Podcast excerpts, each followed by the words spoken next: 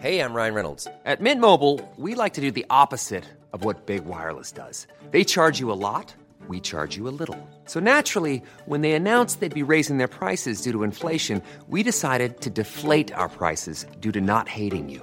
That's right. We're cutting the price of Mint Unlimited from $30 a month to just $15 a month. Give it a try at mintmobile.com slash switch. $45 upfront for three months plus taxes and fees. Promo rate for new customers for limited time. Unlimited more than 40 gigabytes per month. Slows. Full terms at mintmobile.com.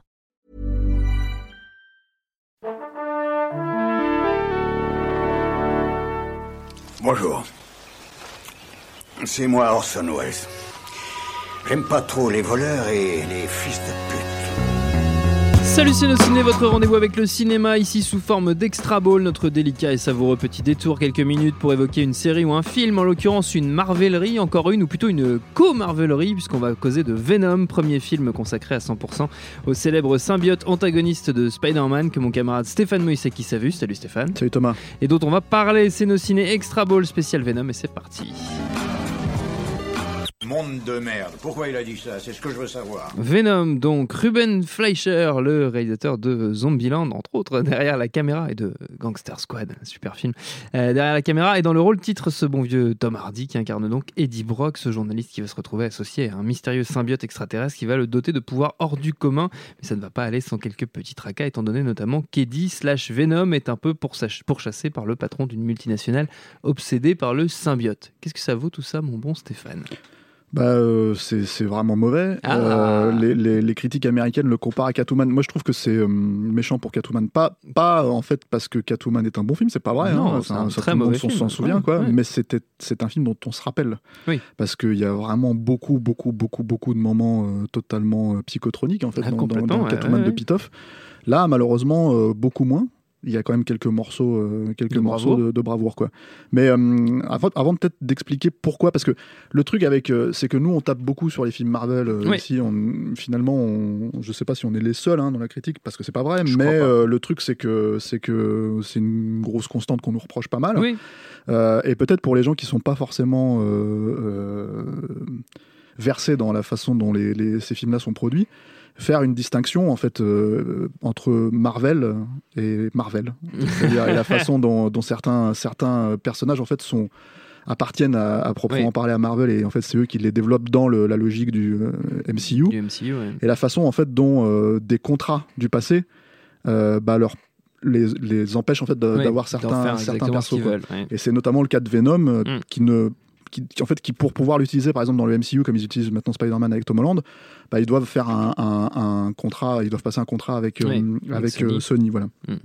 C'est un peu le même problème avec euh, Fox, sauf qu'ils n'ont pas passé Oui. ce contrat, puis ça va être réglé plus ou moins maintenant, puisque, puisque Fox a été racheté par, par Disney. Par Disney, ouais. Et, euh, et voilà. Pour les X-Men notamment. Voilà. Et le truc avec ce Venom là, c'est qu'il y a, euh, alors esthétiquement parlant, absolument pas, mais il y a une espèce de volonté de le raccrocher à, euh, à cette espèce d'univers qu'ils avaient essayé de créer euh, euh, euh, à l'époque du euh, The Amazing Spider-Man 2. D'accord. Alors pas, euh, pas encore une fois sur le sur le papier en fait, si tu veux, mais Oui. tu sens que c'est un film en fait qui est, qui est fait dans la même logique que ces films-là. C'est-à-dire, voilà. Et, et, euh, comme il devait faire de Sinister Six. Oui, sûr. etc. etc. Et euh, du coup, euh, bon, en premier lieu, déjà, tu as un premier souci, c'est que c'est que c'est un personnage euh, extrêmement populaire. Bien sûr. Euh, pour moi, euh, j'ai toujours eu du mal à comprendre ça. C'est-à-dire que c'est un personnage qui est créé par Todd McFarlane. Et Todd McFarlane, le créateur de Spawn, hein, euh, qui est aussi connu pour ça, bah, je vais peut-être mm, me faire arracher la tête dans les commentaires, mais, euh, mais voilà, enfin, c'est un peu le versant beauf du comic book pour moi. euh, tu vois, euh, c'est un Ah, peu. c'est le versant gros, gros sabot, quoi. voilà, et et- et il y a un côté, il a un côté, enfin, j'ai toujours trouvé le, le- le design du perso, le, le- la façon d'utiliser le symbiote, tout ça, etc., etc., en fait, qui était une espèce de dérive, en fait, du, du, du- Mm. du Black Spidey, euh, etc., qui, qui, qui comment dire, qui ne, bah, bah, euh, ouais, c'est une espèce de version surmusclée, euh, sur, euh, sur, ça, sûr, survitaminée, en fait, de, de, de Spider-Man en méchant, quoi. Et j'imagine en fait qu'il y a, parce que je, je connais pas assez bien les comics pour le coup pour, pour pousser la logique quoi. J'ai vraiment connu ça au début.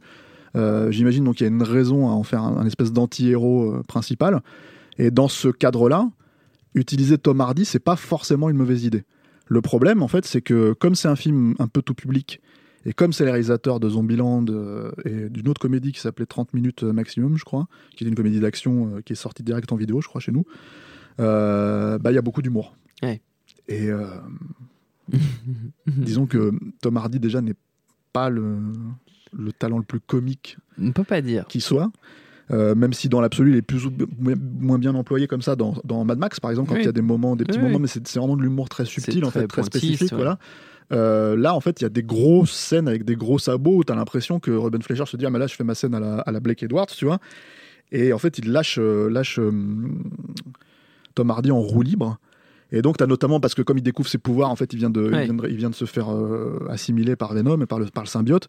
Euh, bah, il a faim tout le temps, tout le temps, tout le temps. Et euh, du coup, en fait, il se retrouve dans les endroits où il se met à bouffer du cru, du machin, etc., etc. Et en fait, il retrouve sa, sa, sa dulcinée qu'il a perdue au début du film dans une scène absolument euh, aberrante de, de, de, tout tombe à plat et en même temps, c'est vraiment embarrassant pour, pour Tom Hardy où il se retrouve à bouffer, à se retrouver.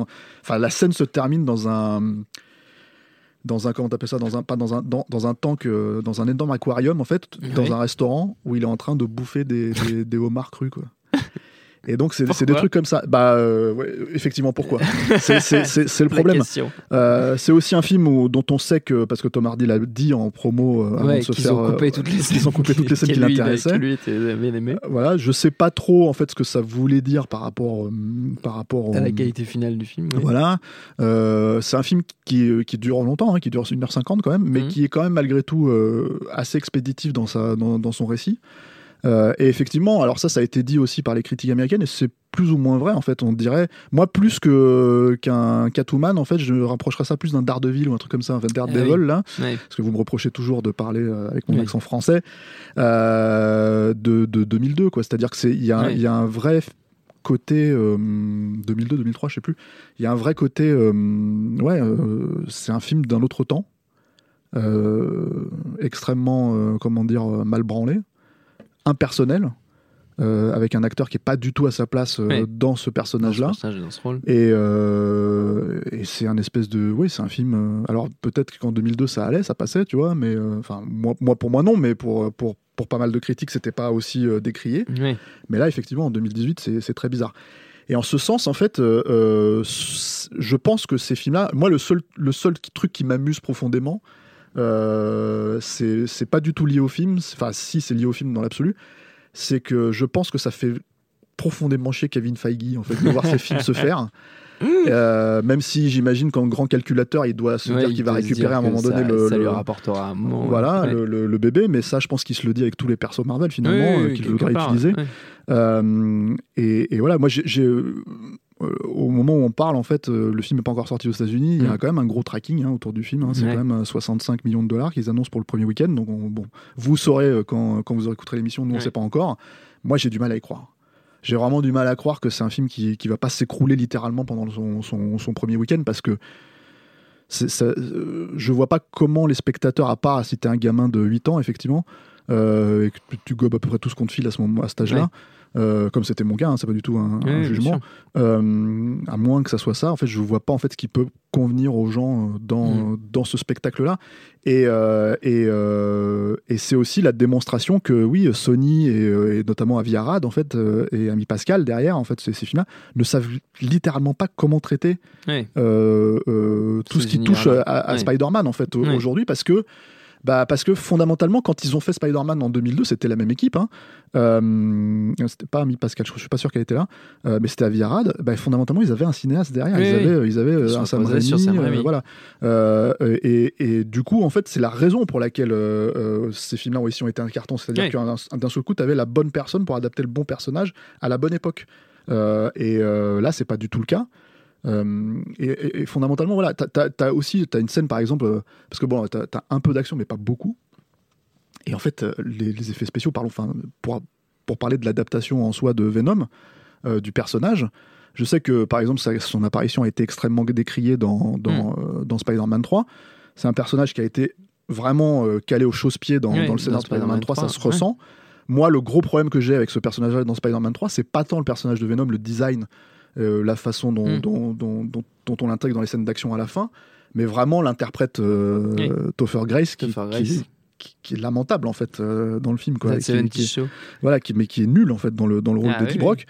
Et, euh, et là, en fait, bah, euh, mais, mais malgré tout, je trouvais que le design en termes d'effets spéciaux, c'est, Oui. c'est- ça se posait là, quoi. Là, je trouve que, enfin, ça va. Je pense que, enfin, j'espère en tout cas, que ça va peut-être remettre un peu de lumière sur Spider-Man 3 et montrer que finalement, euh, Tout est- n'était pas si mal. tout, tout est relatif, tu vois, et que, c'est, et que le personnage était plus ou moins quand même, en tout cas en termes de stylistique et en Ouais. termes visuels et en termes, voilà, était mieux adapté que là, parce que tu as notamment un combat à la fin, euh, alors entre, euh, entre euh, Venom et Riot, qui est un autre personnage Oui. euh, de symbiote en fait, et le est un combat en fait, mais qui, qui, qui renvoie, enfin incompréhensible en fait, littéralement incompréhensible parce que c'est que du numérique et c'est c'est enfin c'est un fatras de de- d'encre noire en fait qui se qui s'entrechoque quoi. Et ça renvoie un peu au combat final de Hulk euh, de Ang euh, qui, qui était pareil imbitable en fait c'était Ah, complètement, Hulk ouais. qui se battait contre une espèce qu'on perd mais qui Ouais. était une espèce de, de force enfin pas un pec cosmique je sais pas ce que c'était exactement mais C'était tellement bizarre. incompréhensible tu savais pas trop ce qui se passait quoi très conceptuel Euh, mais là, tu, tu sens que chez Ang Lee, c'était fait exprès. Alors, Ouais. mais bon, ça marchait pas, mais c'était fait exprès. Alors que là, tu sens que c'est juste en fait euh, un type qui sait pas gérer ça, quoi. Ouais. Euh, et les effets spéciaux qui se démerdent avec ce qu'ils ce qu'ils- ce qu'ils ont à faire, quoi. Donc, donc voilà. C'est un film qui est, euh, alors voilà, c'est un film qui est vraiment tiré par le bas par tous ces choix en fait. euh, euh, comment dire. euh, dont j'ai parlé, c'est-à-dire, euh, je pense le, en premier lieu, Tom Hardy ne colle pas vraiment au rôle.